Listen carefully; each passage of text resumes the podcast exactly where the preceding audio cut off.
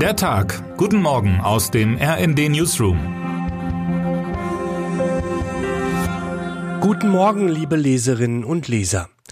In Berlin müssen derzeit viele Orte weiträumig umfahren werden. Israels Ministerpräsident Benjamin Netanyahu weilt seit Mittwochabend in der Hauptstadt. Es gilt die höchste Sicherheitsstufe. Ein drohendes Verkehrschaos ist aber noch das kleinste Problem das man in Berlin hat.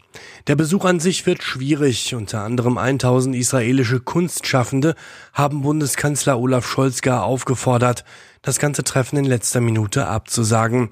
Die israelische Zeitung Haaretz berichtete am Dienstag zur Begründung, hätten sie geschrieben, Israel befinde sich in der schwersten Krise seiner Geschichte und auf dem Weg von einer lebendigen Demokratie zu einer theokratischen Diktatur.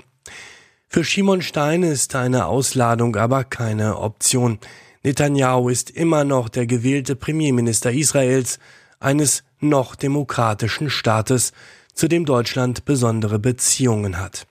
Es sollte aber ein Besuch unter echten Freunden werden, und dazu gehört, dass der Bundeskanzler offen Kritik äußern und seine Besorgnis über die Entwicklung in Israel klar zum Ausdruck bringen sollte, sagte der 75-Jährige, der von 2001 bis 2007 Israels Botschafter in Deutschland war. Scholz sollte seinem Gast keine rote Karte, aber eine gelbe zeigen, wünscht er sich im Interview mit der stellvertretenden Leiterin des RND Hauptstadtbüros Christina Dunz.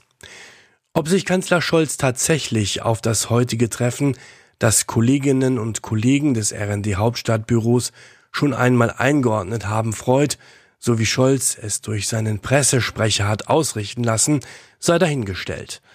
Doch darum geht es ja bei solchen Besuchen auch nicht. Es gehört zum professionellen politischen Alltag, Meinungen diplomatisch vorzutragen, persönliche Befindlichkeiten auszublenden, Gespräche mit geballter Faust in der Tasche hat wohl jede Politikerin und jeder Politiker schon einmal geführt. Unbequeme Wahrheiten müssen dennoch auf den Tisch kommen, offen aussprechen, was beim anderen gerade gehörig schief läuft, unabhängig von der Geschichte, im deutschen Fall unabhängig von der historischen eigenen Schuld, kommentiert Dunz. Ganz klare, undiplomatische Worte können dagegen die Menschen auf der Straße aussprechen. Das ist ihr gutes Recht. So hat es in Israel vor dem Abflug des Ministerpräsidenten nach Deutschland mal wieder Grußdemonstrationen gegeben. Viele Bürgerinnen und Bürger wehren sich gegen eine Justizreform, die Netanyahus rechtsreligiöse Regierung forciert. Unter anderem soll es dem Parlament ermöglicht werden, mit einfachen Mitteln Entscheidungen des höchsten Gerichts aufzuheben. Kritikerinnen und Kritiker sehen dadurch die Gewaltenteilung in Gefahr. Auch hierzulande blicken viele Menschen bange auf die Entwicklungen, die in Israel vor sich gehen. Für heute sind mehrere Demonstrationen geplant, die größte davon in Berlin, womit man wieder beim Verkehr angelangt ist. Vielleicht, so zumindest das Ansinnen der Politik, hilft das 49-Euro-Ticket ja dabei, den Menschen Busse und Bahnen statt des eigenen Autos schmackhaft zu machen. Das entlastet den Verkehr und hilft der Umwelt. Heute Mittag soll endlich der Bundestag die Finanzierung des Deutschlandtickets beschließen. Termine des Tages. Bildung. Die für Bildung zuständigen Ministerinnen und Minister der Länder beraten voraussichtlich über eine weitere Annäherung beim Abitur, um mehr Vergleichbarkeit herzustellen. Es geht unter anderem um die Anzahl der Leistungskurse und Klausuren. Umwelt. Die 36 Mitgliedstaaten des ISA-Rats diskutieren auf Jamaika unter anderem über ein Regelwerk zum kommerziellen Abbau von Rohstoffen in der Tiefsee.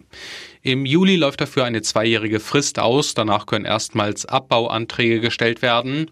Unternehmen wie der kanadische Konzern TMC betonen den Wert der Metalle auf dem Meeresboden für die E-Mobilität. Fachleute warnen vor möglichen schlimmen Umweltfolgen. Wer heute wichtig wird. Christine Lagarde, Präsidentin der Europäischen Zentralbank, stellt heute die Zinsentscheidung der EZB vor. Wir wünschen Ihnen jetzt noch einen guten Start in den Tag. Text Heike Manzen, am Mikrofon Dennis Braun und Dirk Jostes. Mit rnd.de, der Webseite des Redaktionsnetzwerks Deutschland, halten wir Sie durchgehend auf dem neuesten Stand. Alle Artikel aus diesem Newsletter finden Sie immer auf rnd.de slash der Tag.